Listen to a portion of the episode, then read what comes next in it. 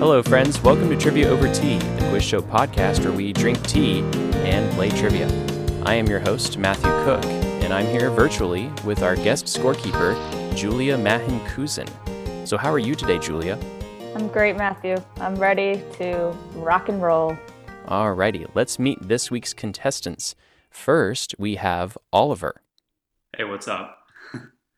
Would you like to introduce yourself? Oh, yeah. I am one of Matthew's former classmates. I am a composer, and as such, Matthew, who is very good at singing, sang my senior thesis, which was a song cycle that was 25 minutes of music that was really good. He did a really good job. But other than that, I am currently a Fulbright student researcher in Tallinn, Estonia, right now studying music composition here in Estonia. It's pretty awesome time, having fun. Summer is really hot and wonderful. Well, good. I always like it when the contestants praise me in their introductions of themselves. So thank you for that. I appreciate it. Praise be to Matthew, yes. And we also have Sean. Hey, I'm Sean. I'm here. I'm ready. I am Matthew's best friend in the whole world, and true facts. He is my hero, and I am an enthusiast of all things tea, trivia, and Matthew Cook. I got my trivia trousers on, and I'm ready to go. Yeah. Fantastic. Well, thank you both for joining us today. We'll have four rounds of questions, each with a slightly different format. And so, without further ado, Julia will explain the rules for round one. Round one is our first general knowledge round, consisting of 5 multiple choice questions for each player. Correct answers are worth 10 points each. Alrighty, Oliver, you are up first. Are you ready? Yeah. Yes. Question 1. In which Schubert song cycle does the main character develop an obsession with the color green, which contributes to his downfall? A. Die schöne Müllerin, B. Winterreise, or C. Schwanengesang. Is it A? That's correct. The maiden mentions that she likes the color green, and then a hunter clad in green seen by the main character as a romantic rival walks by, and he starts to go downhill. Eventually, it's presumed that he drowns himself in a creek. Unfortunately, it's not quite as amazing a piece as Die Schule, or whatever, the Müllerin report that by Thomas Flaherty. Yes, the true icon of song cycles. Amazing dude. Question 2. What is the second most prominent ethnic group in Estonia after Estonians? A. Latvians, B. Russians, or C. Ukrainians? That would be Russians. That's correct. They make up about a quarter of the population. It's a very interesting history, and I really love a lot of my Russian friends here. They're really fantastic people. My neighbors are Russian, actually. Oh, lovely. Question 3. Which of these national anthems is not based on a drinking song? A. La Marseillaise, B. The Star-Spangled Banner, or C.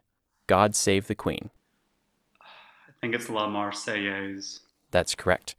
The song was written in 1792 specifically for use by the French garrison in Strasbourg. It became associated with Marseille after a group of soldiers from that city adopted it as their unit song. Cool. Question 4.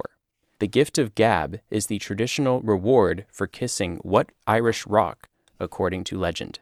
A. The Dublin Stone, B. The Antrim Stone, or C. The Blarney Stone?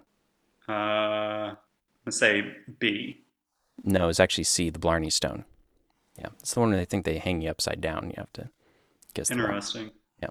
I've heard of this. I just don't know the name. Yeah. Question 5. Who was the last U.S. president to serve in the military? A. George H.W. Bush, B. George W. Bush, or C. Jimmy Carter?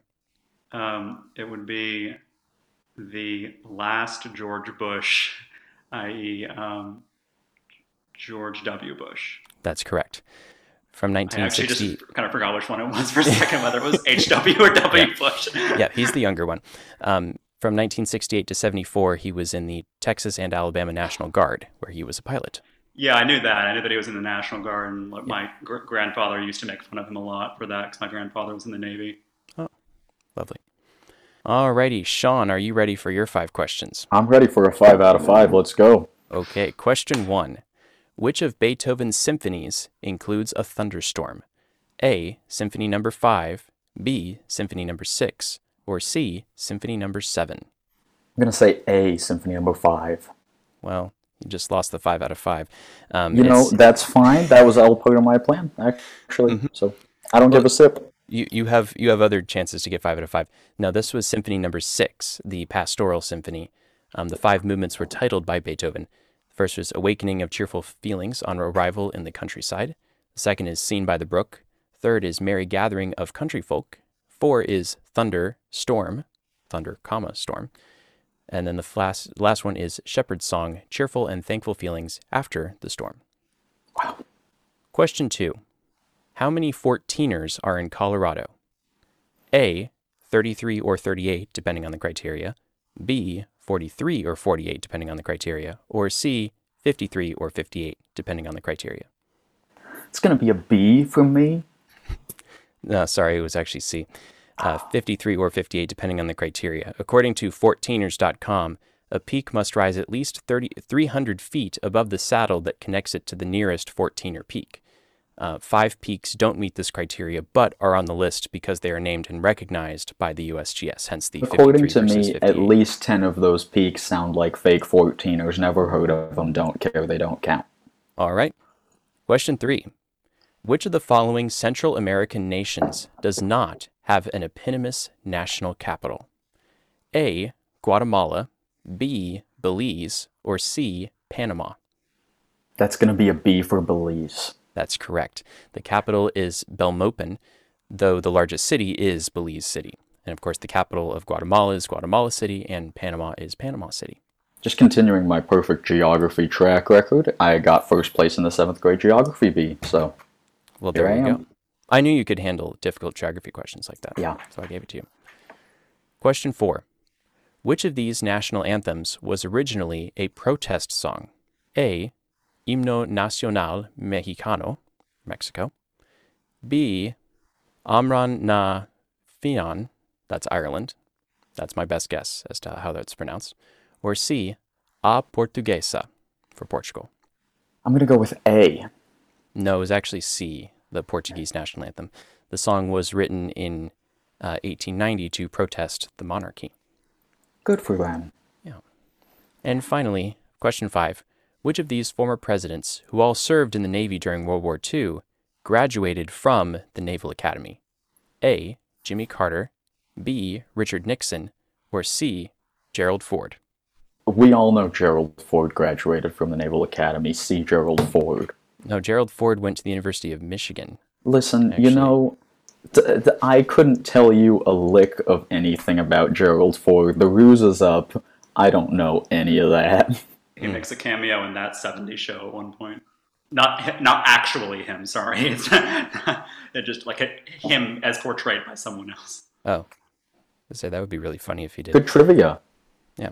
The answer is Jimmy Carter. I feel wiser. Mm-hmm. This has been a learning experience. Well, and we're all about learning here on Trivia Over Tea. It's a competition, but deep down it's really all about the knowledge that you gain along the way. Absolutely. Yeah. Also, sorry for chiming in after that. I was like, I'm gonna try not to talk too much after people answer things. But you should be. You killed my vibe. I was doing really good, and then you made me miss all my questions. After you answered all. Yeah. Yeah.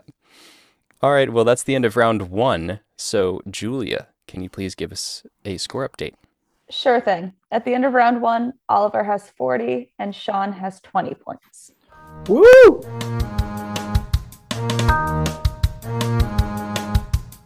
It's time for our weekly audience question. If you'll recall, last week our question was, what was the first university established in Southern California? And the answer is USC, the University of Southern California. It was established in 1880, although it should be noted that Chapman University was established in 1861, but at the time it was actually located in Woodland, California, which is up north near Sacramento.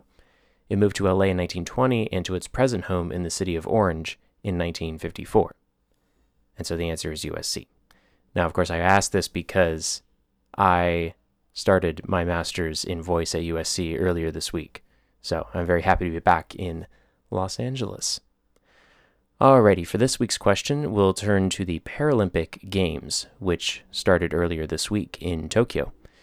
The predecessor to the Paralympic Games was a sporting competition organized by a neurologist for veterans with spinal cord injuries from what war?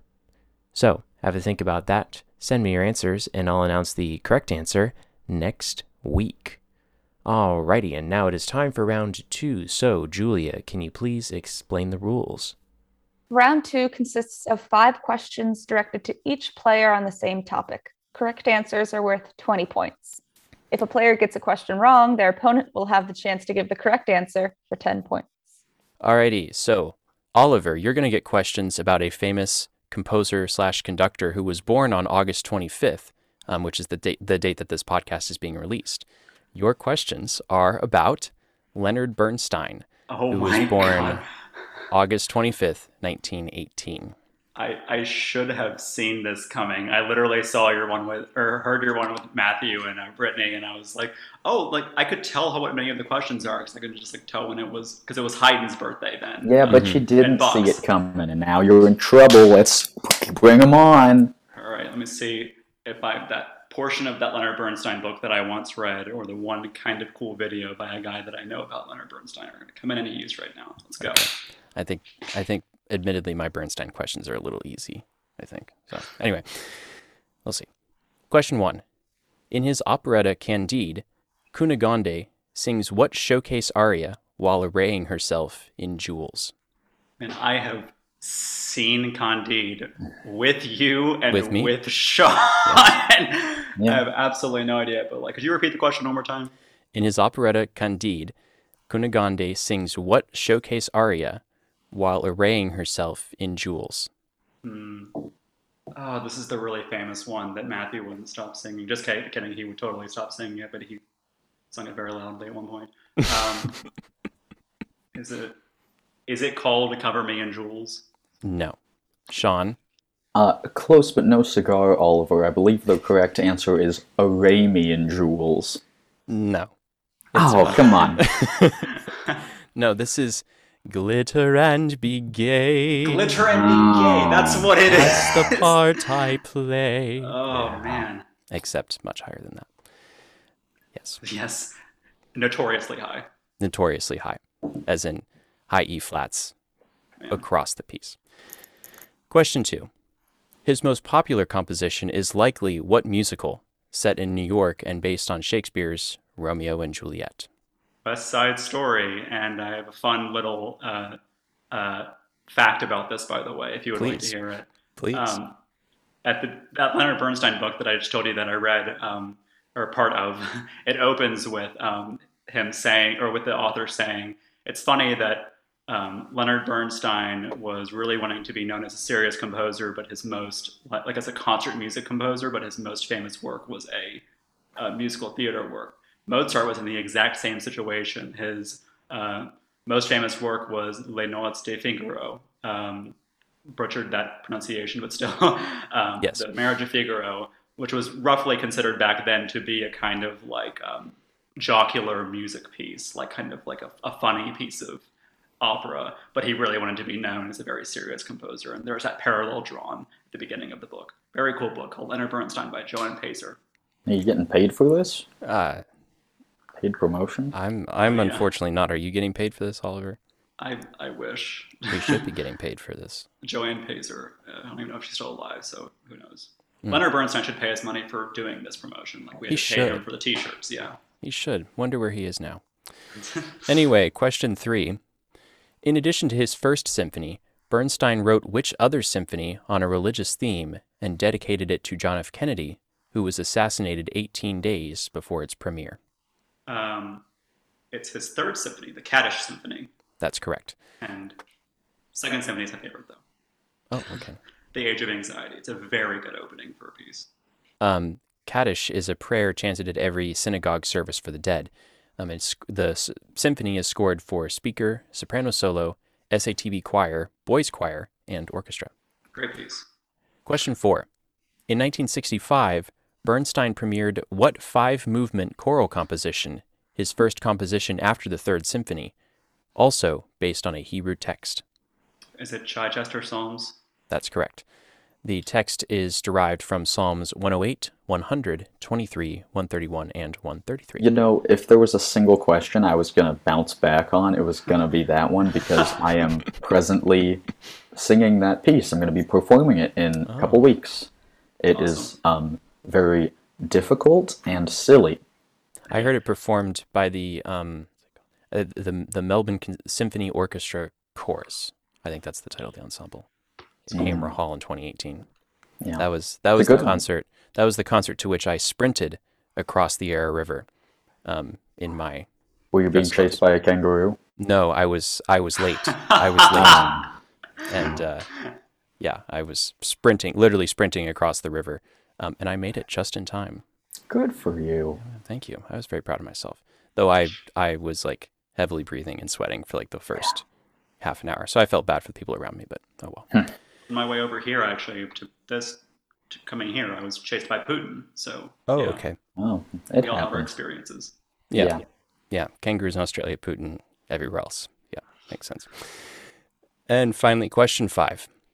Bernstein conducted a historic performance of what piece to commemorate the fall of the Berlin Wall in 1989? Oh, is it Beethoven's Ninth Symphony? That's correct. The concert was held on Christmas Day at the Schauspielhaus in what was formerly East Berlin.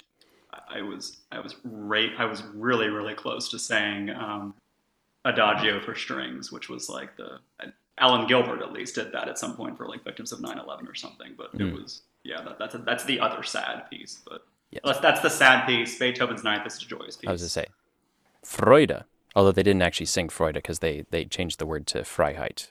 I believe that's cool. Freedom for that particular concert. That could be a good trivia question. Yeah, maybe I should have made that the trivia question instead. I should be your consultant for these. If you would like to write some questions for me, I'm more than happy to have you do that. That would ease my burden significantly. Anyway, moving on. Sean, I'm going to give you questions. Unfortunately, there aren't any other famous composers born on August 25th, but I chose another famous 20th century composer. Your questions are going to be about one Francis Poulenc. Are you know, ready? This is here we go. Like an out of body experience right now. I have something in my tea. Mm-hmm.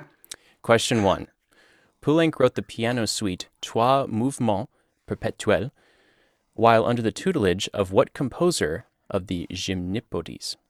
You know the one. You know he's oh boy, he's got a name. Are you sure you pronounced that right? No, I'm not sure, actually. He has a name, and he wrote the pieces, and they go, and they're, you know. Mm-hmm. Maybe try and say that one more time, by the way. Like I always say it. May I hear the question again? I'll give it another shot here. Poulenc wrote the piano suite Trois Mouvements Perpetuels. I think I got that one right. While under the tutelage of what composer of the Gymnopodes? That was a little Eric Italian. Satie. Yes, that's correct. Poulenc was 19 in December 1918. I was just building the suspense a little bit. Okay, well, good job. Question 2. Poulenc was among the first composers to recognize the importance of recorded music and, in the 1920s, made numerous recordings using what Thomas Edison invention? The phonograph? Yeah, that's close enough. The gramophone, the successor to the phonograph. But yes, that's correct. They're the same. They're not the same, actually. They're a different mechanism, but yeah. Yeah. He recorded many of his own songs as well as those of other composers like Debussy, Gounod, and Ravel. Chill guy. Yeah. Question 3. One of Poulenc's 2 full-length operas was what work about a group of nuns who were martyred during the Reign of Terror of the French Revolution? That would be, I've seen it, and it's there's nuns in it, And what it's called, what the name of it is a French word, and we know how I feel about French. For the viewers at home, the way I feel about French is it's a dumb language with too many letters. The name of the opera is... a little breathing exercise. Oh boy, I don't remember. Le Carmelite? Is that it? That's part of it. Le something de Carmelite. Oh my God, I don't have closer. It. You're getting closer. Yeah, I cannot remember that first word. Oliver? Is it Le Carmelite de Bussy? I don't know. No. It is Dialogue de Carmelite. Oh. Or Dialogue. Dialogue de Carmelite. I have heard of this piece, yeah. Dialogues of the Carmelites, which I was in Australia. Oh, what a treat. For those at home who haven't seen it, it's really boring. I don't recommend it, in my opinion. Except for the last scene. The last scene is pretty funny. Well, I don't know that I would describe it as funny. But I wrote the final scene is quite shocking, as the 16 nuns are guillotined one by one as they sing Salve Regina. I was going to let it be a little surprise for everyone, but okay. That is what happens. It's opera. Yeah, I spoiled it for everyone. Yeah. And eventually their voices are literally cut off by the blade, and Blanche, the main character, is the last one singing until she too is killed. Yeah. So, it's a downer. Kind of an opera move. Yeah. I think we can give Sean half credit for that. Gotcha. Yeah, because that was... You got the Carmelites, which is, I think, the most important part. The effort was there. Yeah. Alrighty, question 4. Poulenc wrote many sacred choral works, including what work for mixed choir and orchestra, which is a setting of some text from the Mass Ordinary? That would be the Gloria? That's correct. I figured there were more words than that, but it's just one. Yeah, it's just one. Gloria. Gloria. We all played that together. Yeah, yes. How about that? Yes. Containing text from the Gloria section of the Mass Ordinary. And finally, question 5. At his funeral, Poulenc's wish was that none of his own works were played. Instead, what composer and titular organist of Saint-Sulpice Catholic Church played selections of Bach on the organ? Matthew, I haven't a clue. Alrighty. Oliver? This could be really blatantly wrong, don't laugh. Is it Saint-Saëns? No. It's actually Saint-Saëns' successor at the church, Marcel Dupré. Oh, okay. I was like, man, were you just giving that away or something? Like saying, what were you saying? But that's just how French works. Sulpice. Yeah. Saint-Sulpice is the name of the church in Paris. But yeah, Marcel Dupré. Alrighty, that's the end of round 2. So, Julia, can you please give us a score update? From that round, Oliver got 80 points and Sean got 70. So let's get it. Current score is Oliver at 120 and Sean at 90.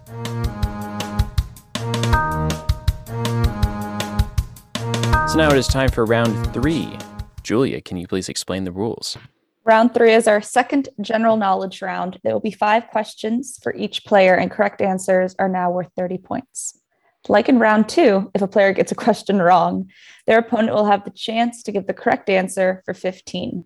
Alrighty, Oliver, are you ready for your 5 questions? One sec. Are you preparing in some way? Yeah, I'm also keeping track of stuff, and I did this a lot when I was doing Quiz Bowl in high school too, just to I don't know. I think there's something about the action of writing stuff down that kind of gets your brain into focus mode. So I just kind of do this just to write something down in general.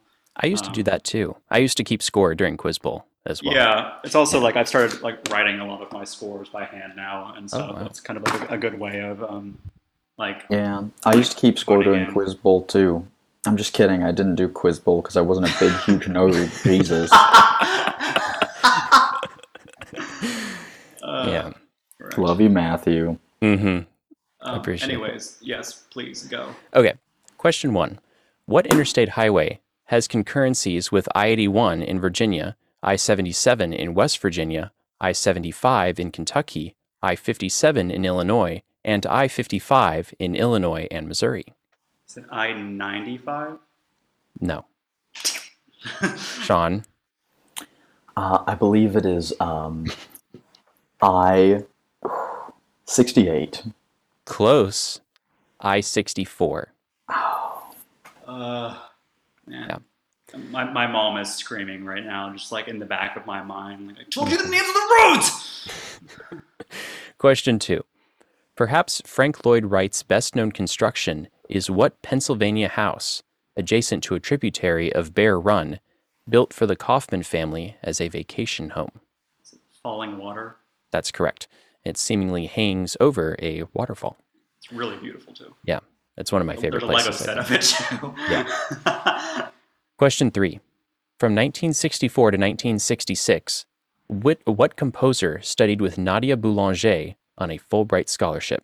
I'm sorry, wait, say that one more time. From 1964 to 1966, what composer studied with Nadia Boulanger on a Fulbright scholarship? Okay, I think I know the question, but I would just like to say real quickly, the correct answer could be thousands of people.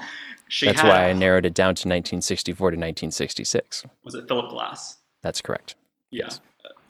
But yeah, that was the other weird kind of trick about that, was that Fulbrights are normally given for 1 year, but he got it extended by a specific letter by Nadia Boulanger to do it one more year. Interesting. I didn't know that.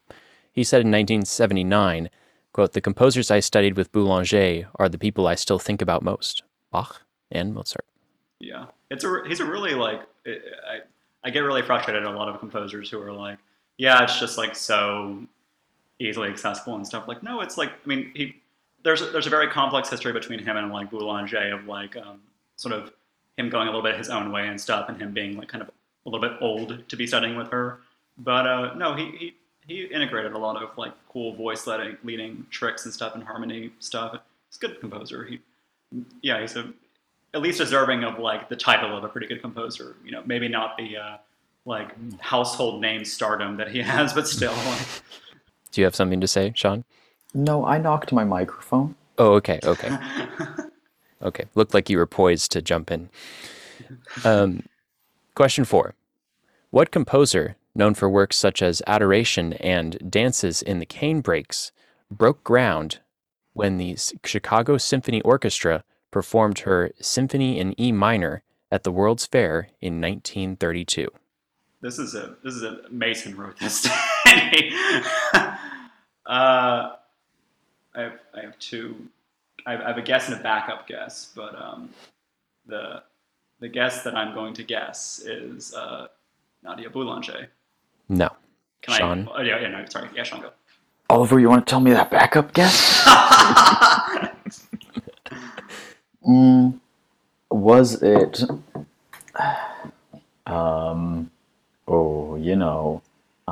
the one I don't know. This is Florence Price. That's who I was trying to think of. I couldn't think of a name. I'm going to lose it. I'm just kidding. I'm not going to lose it. We're playing it cool. I don't give a sip. Yeah. Yeah, sorry. That was my backup guess. Oh my gosh, I can't believe it. And I was totally going in on that too. I was but wait, Boulanger was also pretty popular. Didn't a lot of Florence Price's pieces only get performed for the first time recently? All this dumb stuff in my head. But yeah, I'm not gonna sit on it or anything. Let's go. No, clearly you're not bitter about it. Yeah, so, exactly. Finally, question 5: 7 future presidents served in the Union Army during the Civil War. Who was the first to be elected president? Well, I'd guess it was Ulysses S. Grant. That's correct. He was elected in 1868. It's right after. Yeah. Andrew Johnson was a brigadier general and the military governor of Tennessee, and became president upon the assassination of Abraham Lincoln in April 1865, but he was never elected president. Interesting. Other Union veterans were Hayes, Garfield, Arthur, Harrison, and McKinley. Yeah, I didn't know that Johnson was in the military, but that's a cool fact. I didn't either. That's interesting. All righty, Sean, are you ready for your 5 questions? Oh, yeah. Bring them on. Okay. Question one. What interstate highway does not run concurrent with any other interstate highways for its entire 1,063-mile length through Wyoming, Colorado, and New Mexico? Would that be I-25? That's correct. Oh, yeah. Heck yes. Question two. Allegro Barbaro is a solo piano piece by what Hungarian composer? I'm poised to really embarrass myself here. Let's just pretend that I did not spend almost 4 years studying music. Was it Bartók? That's correct. Yes. And he utilizes pentatonic and chromatic scales. Question three. Here's your Mason music question. Yes.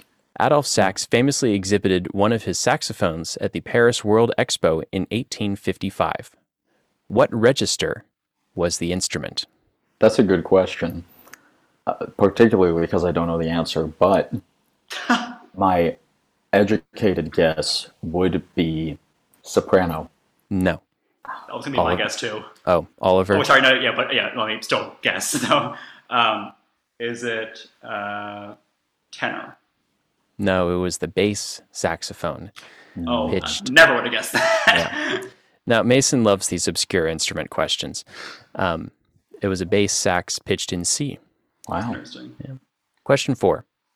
What Nobel Prize-winning scientist who discovered the element radium and coined the term radioactivity is buried in a lead-lined coffin because her body is so radioactive? Yeah, would that be Marie Curie? That's correct. I said that kind of weird. Shout out to her. F's in the chat. What a hero. And finally, question five. What fabled basketball team once drew 75,000 fans for a game in Berlin? That's another Mason question.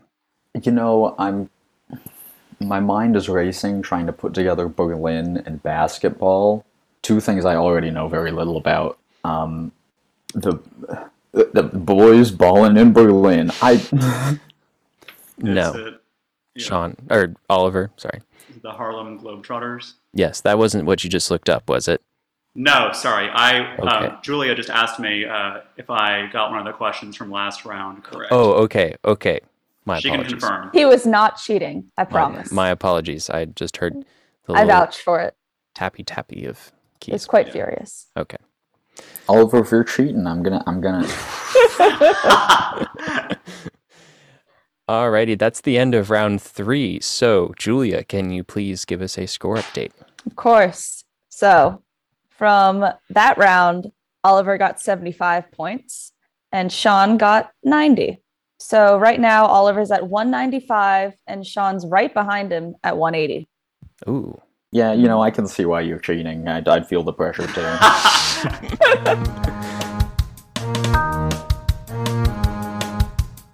Alrighty, now it is time for round four. So, Julia, can you please tell us the rules? Of course. Round four is our showdown. The two players will be asked to write down their answers to the same three questions. Correct answers are worth 30 points. But again, if you would like to contribute some questions to ease my burden in future episodes, that would be lovely. Anyway, yeah, sure. Besides the point. Anyway, question one. June Middleton is the Guinness World Record holder for most time living in what large mechanical respirator? I feel very stupid. I almost just said it out loud. I was like, oh, I know what that is. Okay. We got an answer. Oliver, what is your answer? Iron lung. Sean? My answer is the big breathing machine. Otherwise known as the iron lung. Yeah. But yeah, no, Oliver gets the points for that. She contracted polio when she was 22 in 1949, and she remained dependent on the machine for the rest of her life, spending up to 21 hours a day in it to help her breathe. She died in 2009, having spent 60 years living in the iron lung. Yeah, there's they made us read a bunch of horror stories about these when I was like in elementary school for like English assignments and bonkers. Yeah, just sounds awful. Yeah. Question two. What was the famous song written for the 1840 presidential campaign of William Henry Harrison and John Tyler? Alrighty, Oliver, what is your answer? I said The Stars and Stripes Forever, even though I am 100% sure it was written by someone who did not exist by that point. Yeah, John Philip Sousa was not born yet. Sean? I'm feeling good about this one. I believe the song was Vote for Me or You're a Square. It's quite possible that the song contained those lyrics, but that's not the title of the song. The song is called Tippecanoe and Tyler Too, because William Henry Harrison was nicknamed Old Tippecanoe. Duh, and, I mean, how did we not get that? And Sean? Tyler Too. I can't believe it. Yeah, my mom used to sing that to me at bedtime.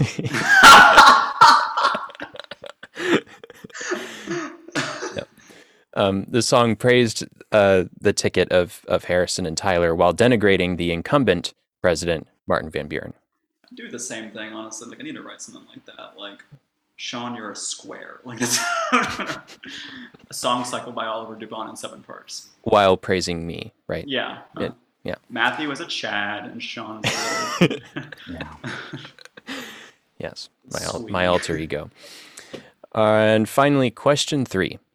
The new Metropolitan Opera House opened on September 16th, 1966, with the world premiere of what composers, Antony and Cleopatra? Do we have any guesses? Oh, wait, sorry. Could I ask you to say that question one more time? Mm-hmm. The new Metropolitan Opera House opened on September 16th, 1966, with the world premiere of what composers, Antony and Cleopatra? Alrighty, so do we have answers, guesses? Oliver? Yeah, I'll guess Samuel Barber. Sean? Pierre Boulez. It was Samuel Barber. Oh my God! The opera was panned by the press initially and later was revised by Barber, premiering again in 1975. I'd like to clarify, by the way, the reason I asked you to say it again, because I was like, it's probably Barber, but did you say the premiere? And I was like, oh, isn't it didn't Purcell or something, right? Something like that, Dido and Aeneas, but wrong thing. No, well, there's an Antony and Cleopatra by someone else, though. It's probably. You thought about that. Yeah, anyways. Yeah. It's a classic story. Everyone loves it. Grouse lizard. Well, that's the end of the game. So, Julia, what's the final score? Final score is Oliver at 275 and Sean at 180. Oh. Oliver, congratulations. You have won. Is there anything that you would like to say? I just drank my... Oh, no, sorry. There's a little bit more tea. Okay.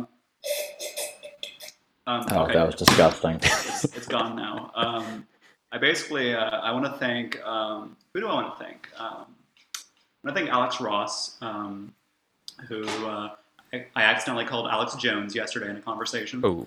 And I thank Tom Flaherty and Jody Rockwell for giving me the answers to many of those questions from their classes that I took in college. And I'd like to thank Sean and you for being great company, and Julia as well, even though she didn't say as much. Well, that's beautiful. Well, that's our show for this week, folks. Thank you, Oliver and Sean, for being on the show today, as well as Julia for being our guest scorekeeper, and Mason Cook for composing the music and contributing some questions. And thank you for listening. Please like and subscribe to Trivia Over Tea on your preferred podcast platform, and leave us a review if you enjoyed it. And check out our Facebook and Instagram pages at Trivia Over Tea. And feel free to message us there if you have any comments or suggestions regarding the show. And tune in next week when we have 2 new contestants and 33 more fantastic questions. Thank you. We'll see you next week. Happy birthday, Bernstein.